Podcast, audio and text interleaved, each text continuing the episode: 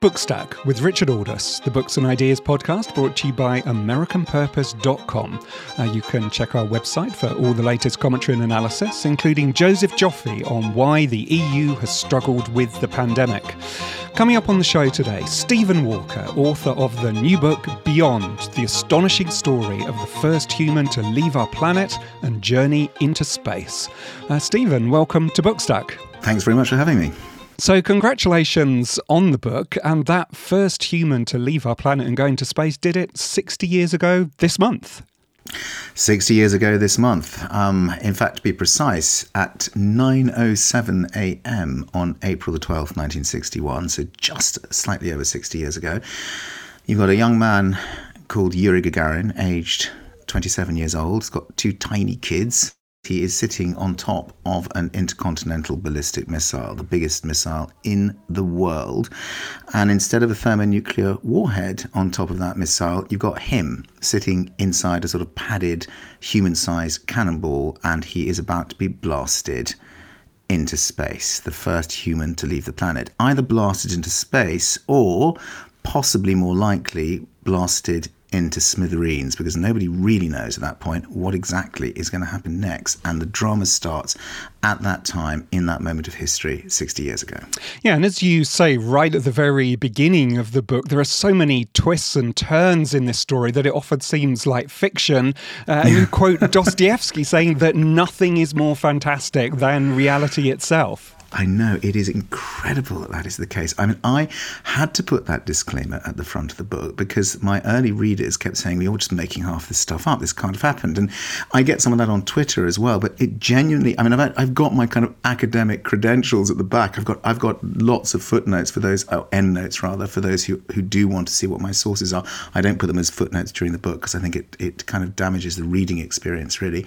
Um, but it is extraordinarily dramatic. And even the dialogue that I have in the book is is dialogue that I verified from at least two sources and sometimes more than that. And quite often it's it's stuff that was actually recorded. So it is an incredible story really of this last three or four months before the first human being leaves our planet, where you have essentially a race between the two major superpowers, between the USSR and the United States of America. And for both of these superpowers, getting a human being into space is not only a massive technological challenge, but whichever of the superpowers succeeds is going to score a huge ideological win over the other side at a time when the Cold War is right at the epicenter of world events. So it's very dramatic kind of moment politically. It is a race between these two sides. And what makes it, for me, particularly dramatic and a dramatic story to tell is that the race is run openly on the American side and almost completely in secret on the Soviet side. So you've got a secret team on the Soviet side, you've got an open team of astronauts on the American side, and the real question is which one of these is going to be first. Yeah, it's one of the the fascinating elements of the story. Actually, say that uh, the Soviet program is a state secret. The American approach is completely different. For the Soviets, even the names of the director and the first astronaut uh, yeah. are also kept a secret. The likelihood is that uh, if Gagarin had failed, um, we just simply never would have heard of him. Not because of the failure, but just because that failure probably never would have got out. Absolutely, the Russians or the Soviets at the time were incredibly efficient, or rather, they weren't always quite as efficient as they thought they were, I should say, and that also comes out in the book, at hiding their failures and presenting themselves to the world as just preeminently successful. And the guy, as you rightly say, that was the sort of architect of the Soviet space program, the guy that was right at the center of events, the guy that was responsible for building that huge intercontinental ballistic missile, which Yuri Gagarin was sitting on the top of 60 years ago, and which was the most powerful missile in the world at that time. I mean, it could, it could basically lob a hydrogen bomb all the way to New York from Russia. This guy who did that, who put Sputnik into space, the first satellite, who put the first dog into space called Laika, and then put the first human being into space, was completely secret. He was known only by his initials by people who worked for him. He was his identity was protected everywhere, and the CIA tried desperately during his lifetime to find out who he was and they never found out during his lifetime. He would travel around Russia protected by KGB bodyguards in case the CIA did find out and attempted a kidnap or even an assassination because he was so powerful. And he's a really big personality in the story. And it, it, exactly what I was going to say that, I mean, he is a fascinating character, Korolev, yeah. um, that he's a brilliant politician. He'd survived uh, the terror in the 1930s and he taps into this uh, idea that the Soviets have of, of outdoing the United States but crucially, it seemed to me, and you you really hammer this point home, that he is actually, even in that system, a robust empiricist. He insists always that from from his scientists, from the engineers, that the science has to come first. He does, but he also takes risks. And he takes risks, I also say in the book, because he has to take risks. His own career, as any any person's career in that kind of crazy Soviet system, his whole career is dependent ultimately on the favor of those right at the top. And really, what we're talking about is, is Khrushchev, Nikita Khrushchev, who's then the premier of the Soviet Union, this big, kind of burly, sort of James Bond villain type character, depending on your perspective. And really, he needs the guy's favor. And he has his favor by building the biggest missile in the world for Khrushchev. I mean, that's the best toy that Khrushchev could ever have to dangle in front of the Americans and to terrify them. He does it with Sputnik, the first satellite, as well. But the thing is that by 1961, he's slightly less in favor. And although, as you rightly say, the science is, is ever, this guy is a, is a, is a true kind of science. He's a visionary, actually, is what he is. He's a sort of, you know, a rocket visionary, he's a space visionary. At the same time, he actually takes a risk. There is a moment when the Americans stumble in March 1961, and this guy, whose wife, Nina, is a translator, translates everything English that he needs translated, including the American press, is watching and he realizes that he has about two or three weeks of a window of opportunity in which to take the biggest gamble of his career and the biggest gamble with a man's life. And that is to send a human being on board a spacecraft which has not been properly tested, which has not actually gone through all of the good science that he would normally espouse, and put this man at risk but possibly triumph by putting him into space. And he takes that gamble.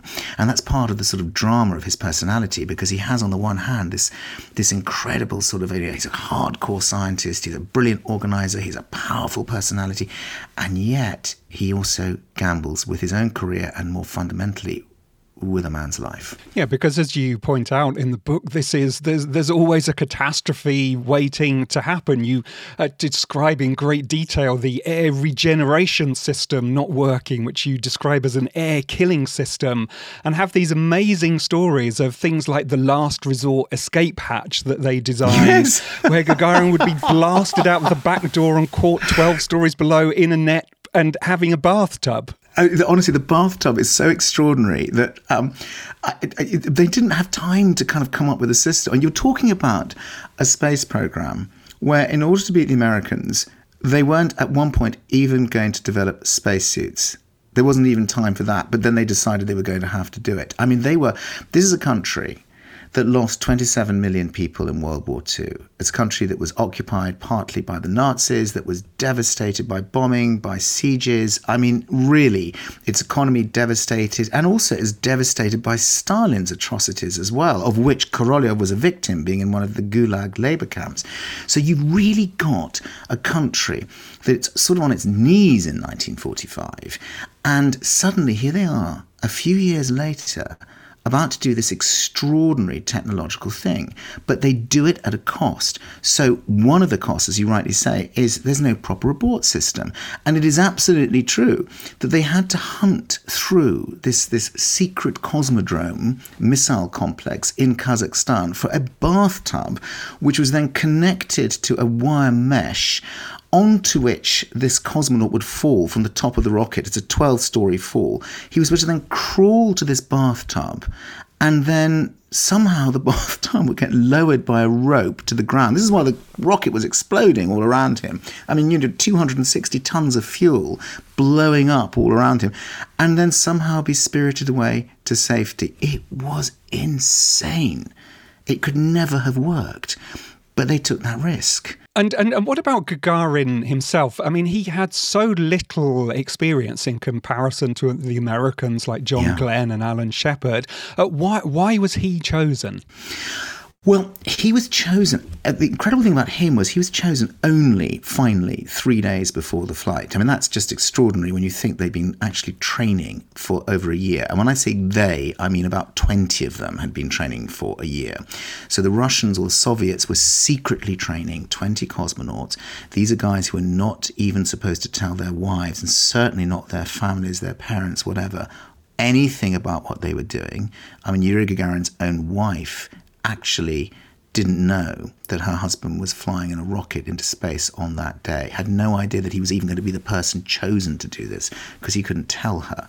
So he's chosen. And the reason why he's chosen is because I think fundamentally they're not looking for pilots. They're looking for people that can endure a mission. These are guys that don't have the test piloting experience of the American Mercury 7 astronauts, the famous, the John Glenns, the Alan Shepards, as you're talking about. These are guys who are serving officer pilots in the Soviet Air Force, but they're not particularly experienced, and there's not much, if any, actual control of their spacecraft.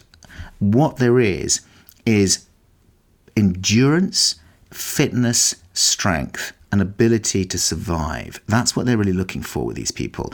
And the incredible thing about Yuri Gagarin was that he wasn't particularly good at any one thing, but he was good at lots of things. He was very engaging. He also had the right background. He had a good Soviet background. His father was a brilliant carpenter uh, who'd actually built his own house and who, uh, you know, came from that sort of peasant background. He was good looking. He had a fantastic smile, uh, which was going to mean a lot, actually. The smile, the dazzling Gagarin smile, was going to win hearts around the world. That was important too. He was a poster boy for the Soviet Union. And what's important about all of this is that if you come back to that point I was making earlier on, that this is all about a Cold War and a divided world that could go hot at any moment. The person that could get into space first, Russian or America, represented the way of the future. So if Yuri Gagarin was to be the one that achieved essentially immortality, everything about his personality then becomes important from a political point of view because he gets sent around the world selling Soviet propaganda. Effectively, he becomes their poster boy.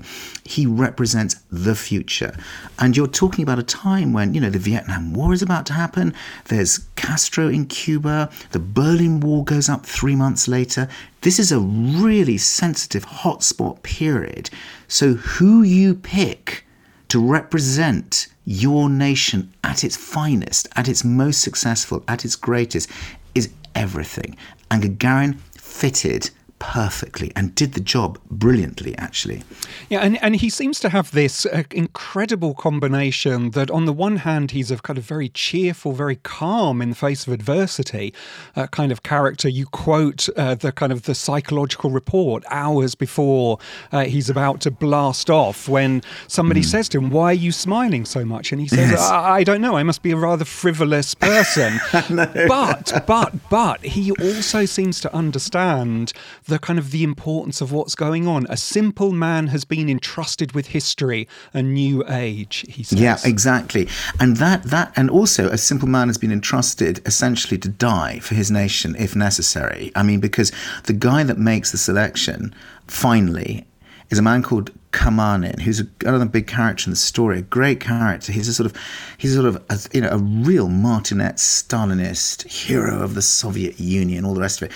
And this guy is the chief of cosmonaut training, but he also has a secret, and the secret that he has is that he keeps a diary completely illegally completely illegally. I mean, he would have ended up in the camp in the Gulag himself had this diary been discovered.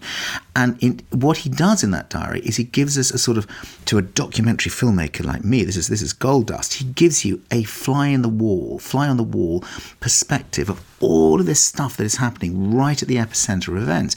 So he's the guy that makes this choice. He's the guy that calls Yuri Gagarin and Yuri Gagarin's big rival and best friend, a man called German Titov. These two guys are in final competition for sort of first place. And he writes in his diary, which one of these men am I going to select for immortality? Or which one of these men am I condemning to death. It's an, it's, an, it's an incredibly dramatic moment in the book. There is this incredible moment when when I mean, from a, from a writer's point of view, uh, from a filmmaker's point, from a storytelling point of view, and this is kind of coming back to the twists and turns we talked about. The thing is, Richard, is that when you've got two guys competing for first place, that's a kind of a story we all know. But what makes it really powerful for me is that these two men are the closest of friends. They live in adjoining apartments in one of these kind of Soviet blocks on the fifth floor. They have a balcony that they kind of leap backwards and forwards over to drink vodka together. Their wives are friends. And a few months before the decision is made, something awful happens with German Titov's family. He's got a little boy, a little son called Igor. And Igor dies when he's about eight or nine months old. I think it's around the autumn of 1960, so about six months or so before the flight. And the thing is, is that Yuri Gagarin and his wife Valentina, the next door neighbors, are incredibly, wonderfully supportive to German Titov and his wife Tamara. And I know this because I interviewed Titov's wife, Tamara, who's still alive, in Moscow. And, you know, she was barely able to talk about what happened with her son Igor, even 60 years later. It was really hard for her, but she wanted to tell me something. And what she really wanted to tell me was how amazing Yuri Gagarin was, how incredible the family was. They had a little girl of their own.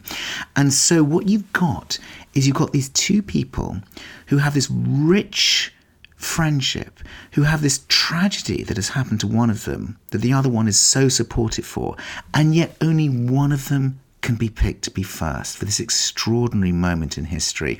And there is that moment, as you say, it is very dramatic because we get the story in the diary that this guy keeps, Kamanin, when the two men walk into his office three days before the flight, and he says, It's Yuri and it's not Titov. And Titov comes out of that. He has to pretend he's happy for his friend. But he knows he's just, he's like Buzz Aldrin. He's number two now to Neil Armstrong forever. And he comes out of that meeting, and one of the other cosmonauts comes up to him and says, and says, listen, why are you so sad, German? You know, you're going to be like the second, you'll be his backup, and you'll be the second uh, cosmonaut to go to space. And Titov says to him, who was who was the first man to discover America? And this guy says, well, it was, you know, Christopher Columbus. And he says, and who was the second? And the guy says, I don't know. And Titov says, that's my point. Yeah, and it's and it's the way that you draw the comparison with John Glenn and, and Alan Shepard, Shepard going yeah. through the same thing, and then yeah. Shepard himself, uh, who becomes second because of Gagarin, and, exactly, and Shepard literally smashing the table to pieces when he smashes uh, when, the table. when when he hears the news. So these very yeah. dramatic moments. One one of the things actually that struck me as well about Gagarin, and you you tell the the story of him actually in space on a kind of minute by minute minute uh, basis, very yeah. dramatic, but also often very moving. And it's clear that he has this kind of aesthetic sense that uh, it's, it's a wonderful moment in the book where he suddenly explain, exclaims, I can see the earth. Oh. What, kind of what beauty. And yes. you, you feel as if you're there in yes. that moment. Yes. Yes, that was. I'm so glad because that was my that was my riding in space moment. That's as close as I'm ever going to get to anything like that. So it's a view that I've always wanted to see, and I doubt that I ever will. Although I have to say, when I was a child, I thought I would. But less about me, more about Yuri Gagarin. He absolutely said that. I have the transcripts of his radio. Um, most of the time, he was actually out. Amazingly, he was actually out of any radio communication with the ground at all, which is very hard for us to believe because we're so used to Apollo, where they're always talking to each other with those beeps, you know, on the end of every transmission. That wasn't the case. Yuri Gagarin spent most of the time talking to nobody. But there was one moment, as you rightly say, which was a very, very extraordinary moment. And the way I describe it, I believe, is as close as it really happened. And the reason I know this is because Yuri Gagarin made a secret recording of a briefing that he gave the day after his flight to the members of what was called the State Commission, the people responsible for this flight. It was a totally secret meeting. The briefing was totally secret. It was kept classified for three decades or even longer. Parts of it were not released for 50 years. And even still, not everything is released about all of this. But I was able to get hold of the recording. And so I know what was actually said and felt and how he responded. This is within hours of his landing. And what actually happened is, is there was this extraordinary moment, 11 minutes after he left the ground, and this kind of blast of flame and fury. And this extraordinary moment when the rocket falls away and he's in this little capsule, which is basically a sphere attached to a little kind of, you know, instrument section, they called it and he suddenly feels himself lifting off his seat. I mean, we're used to this idea, but although they understood there'd be weightlessness, nobody had ever experienced weightlessness before like this. And he felt himself lifting off against his straps. And he then looked to his right, where there was a porthole. There were three portholes inside this sort of cabin, but he looked at the one on his right.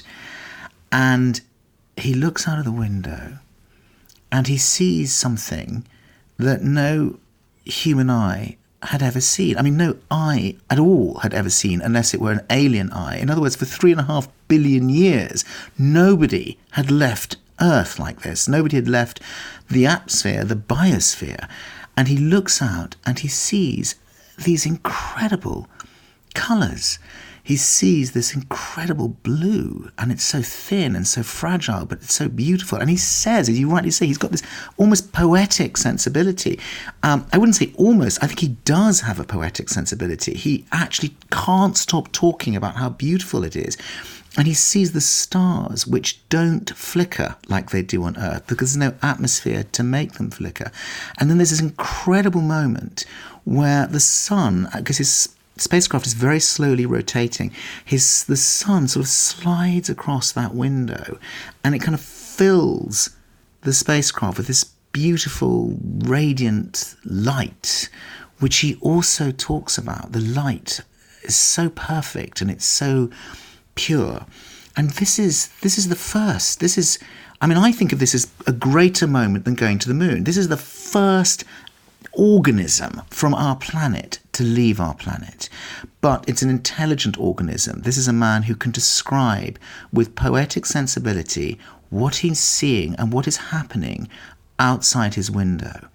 And he says it and he describes it in a way that is electric, actually. And as you rightly say, and I felt that when I actually wrote this, incredibly moving. I mean, moving for all of us on this planet to read of this first moment when such a view, such a sight was experienced by a human being. Yeah, as you say, it, it's poetic, it's moving. Uh, it's also very difficult to get back to Earth, and the uh, the, the story of the return uh, is kind of both lucky and dramatic because they think that perhaps he might land somewhere they're not quite sure in Africa, but he ends up coming down in a potato field in the middle of Russia to be greeted by a slightly nonplussed grandmother with her granddaughter, uh, and the first thing not that he greeted, they actually run away to and, begin and, and the, the, first thing that he asks is, is um, uh, do you have any idea where I can find a telephone?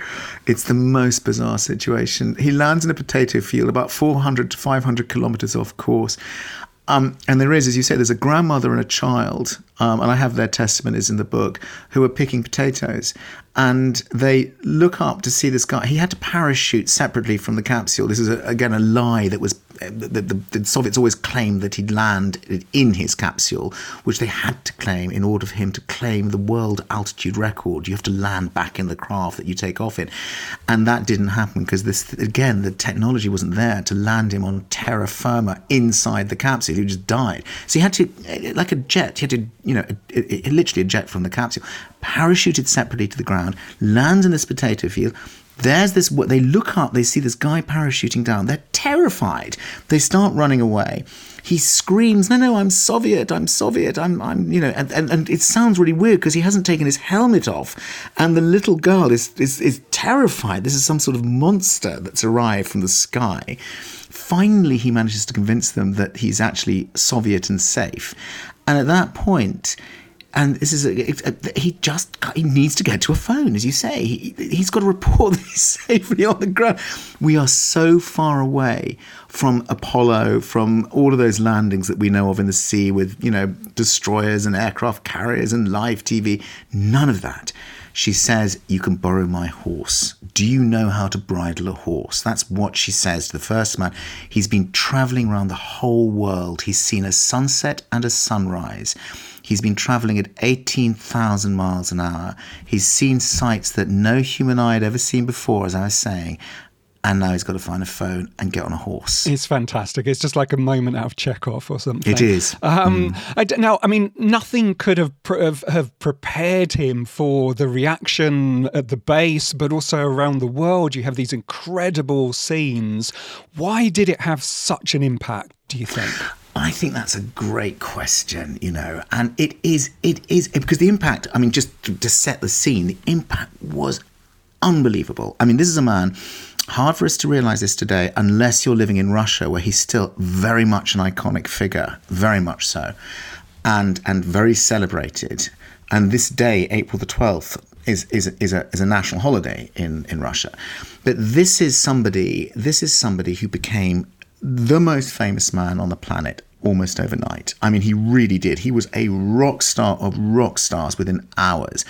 And newspapers all over the world were celebrating what he had done, apart from as a, the United States of America, had actually saw, seen the significance of this moment as one of the most important moments of 20th century history, as I believe it, it, it is, in fact, more than 20th century history. But why did these Russians, these Soviet citizens specifically, why did they, why, what was behind all of this?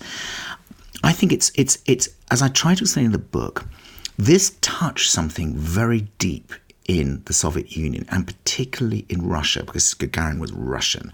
This touched that sense that we we Russians we can beat America. We can be great. We can be powerful. We can be special. We can reclaim ourselves our identity and our pride from all of the horrors and disasters and failures of at least part of the Second World War, and indeed of the terrible years of Stalin's dictatorship. And we can essentially reclaim ourselves. There is some sense in all of this that he is touching the zeitgeist at a very, very deep level.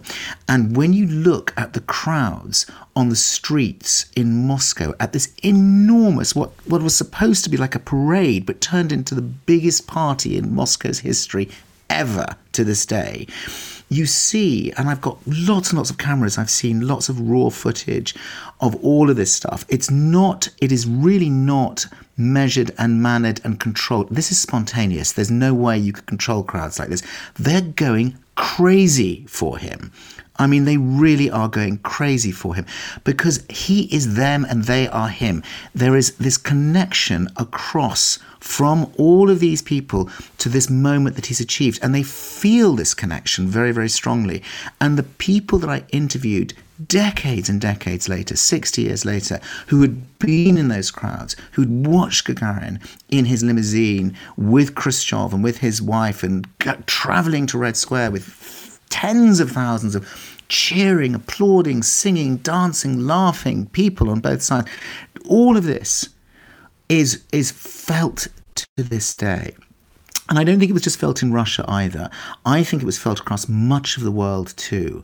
Um, there's a, there's a wonderful live transmission from the BBC of Yuri Gagarin arriving at the airport on that day. So it's just two days after the flight. And he arrives in Moscow airport and walks down this long red carpet towards Khrushchev and all these people sitting up on a sort of dais and his wife, who he hasn't seen for, for two weeks.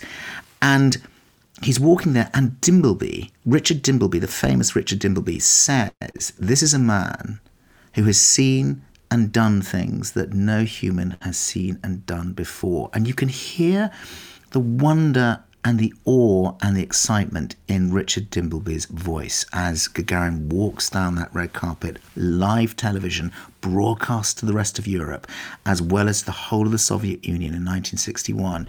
There is this sense of a real moment, and this man is at the center of that moment, and this feeling of excitement is almost everywhere, except in the United States of America, where there is a feeling of anger and of humiliation and of defeat and of a need to do something to change things and redress the balance. Yeah, and as you show in the book, and actually we had Larry Haas on uh, earlier in the month uh, talking about his book on Ken- the Kennedys in the world, talking about things like the Bay of Pigs. Uh, soon it will become the, the, the Berlin Wall going up, as you mentioned earlier. That there is a, a genuine sense that America is falling behind uh, in the Cold War. You quote Kennedy saying, "Can anyone tell me how we catch up? Is there anywhere we can leapfrog them? What do we do?"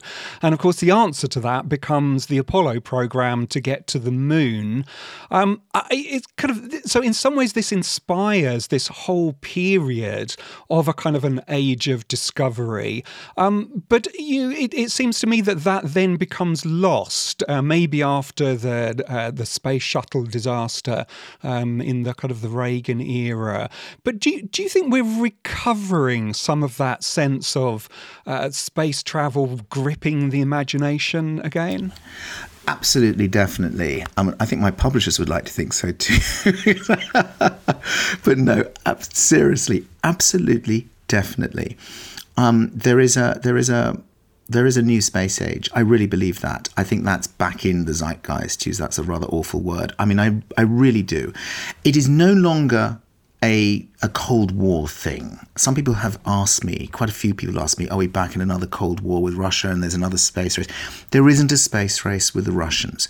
I think the Russians have bowed out of the space race. They don't have the money for it if you go to the cosmodrome where Gagarin flew from, which is the biggest cosmodrome in the world, I mean, it's the size of Kentucky, if not bigger, then what you see, yes, they're launching Soyuz rockets to the International Space Station, but the place is full of wild dogs and it's decaying and it's dilapidated and then there's no money there. You go to Cape Canaveral, where there is this injection of capital from private enterprise, from people like Jeff Bezos, from Amazon, from SpaceX, obviously Elon Musk and others, Boeing, and what you're seeing is something which is exciting and which is new and which is developing and where there is money and where there is vision. And the vision is the key because people, these are the true heirs to the men like Korolev, the people I was, the man I was talking about before, and frankly, with despite all of his kind of dark and difficult past, somebody like Wernher von Braun as well. These are people who want to tread into new worlds, to want to go back to the moon, but then go way beyond the moon and go to Mars and go to other places as well.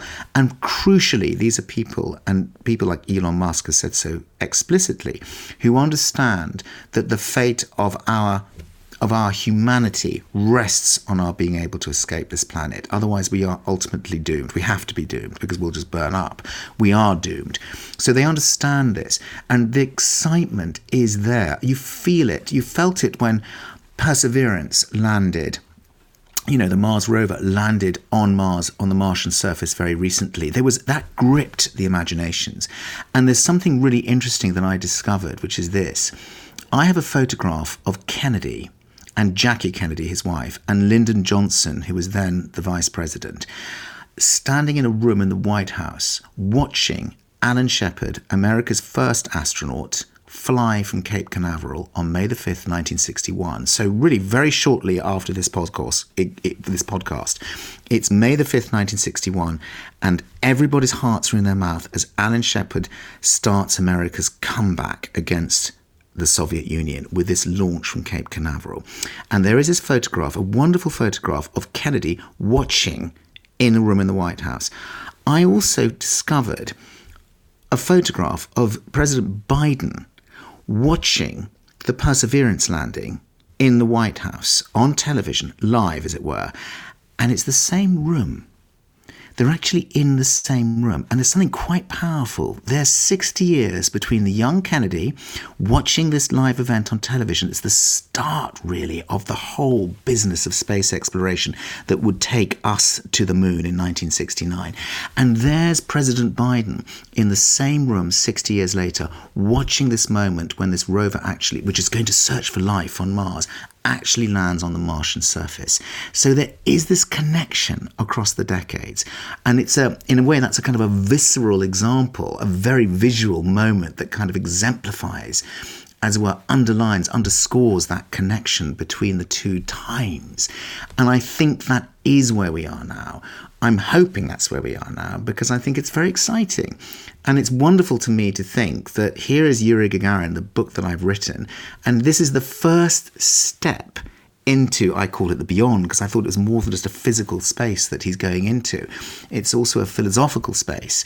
Um, and he's going into this step, taking this incredible step, and we are still stepping, but we're stepping up now, 60 years later. And that to me can only be very exciting. And I wonder whether you feel in the kind of the difference between those two times, whether it still applies the quote that you have right at the very beginning of uh, Lyndon Johnson, future future president of the United States.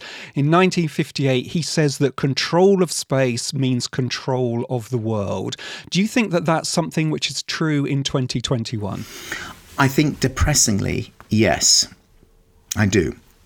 I mean, I do think I do think there is there you know space like anything could be used for purposes peaceful and for purposes martial. And it feels to me like that was definitely the case in 1960-61 there were spy satellites being built at that time. There was discussion about uh, as there is now about weaponizing space about using satellites to destroy other satellites or even satellites that could drop various kinds of atomic bombs if you like on the United States or the USSR back then. And there's that same kind of conversation conversation taking place now, the weaponizing of space. So, in a sense, that is true. That is definitely true. And there are those that will argue that the Chinese space program, which is also really kind of getting, you know, under, I mean, definitely there's a lot of impetus and thrust behind that program, also has kind of elements that are potentially exactly as it was with the Soviets back in 1961. But I, you know, I don't want to think of this all in terms of wars and weapons and control. It did exist, it does also exist, but I think there's the other dimension, which, if I'm not sounding a little bit too woolly, is our common humanity and our common purpose. And that is about the fact that all of us are in the same boat. We're all traveling on the same spaceship Earth here, that same place that Yuri Gagarin looked down on and saw was so fragile in its atmosphere and so beautiful, um, but could fall apart. You know, it's, it's just all we've got, really. And in that thrust, in that other way of looking at space, it isn't just about killing each other and war and division, uh, whether that's Cold War or hot war. It's also about all of us finding some kind of purpose and excitement in exploration, in adventure, in moving out beyond our planet, in having vision, and ultimately in having existence beyond this planet. And so I think these two things are always going to feel in some kind of rivalry with each other, and perhaps they both help to infuse and give each other purpose and dimension. But ultimately, my hope is that what we're really looking at over the longer term is not death and destruction and weaponizing and killing, but but exploration and adventure and ultimately existence. So the book is Beyond, the astonishing story of the first human to leave our planet and journey into space. It's written by my guest, Stephen Walker, and published by Harper. But for now, Stephen, congratulations again, and thanks for joining us on Bookstack. Thank you very much for having me. Enjoyed it. Thank you. So that's it from us this week. Don't forget to check our website, AmericanPurpose.com, and to leave us a review on your podcast app. The show is produced by Damir Marusic. Do join us again next week. But for now, this is me, Richard Aldous, saying thanks for listening.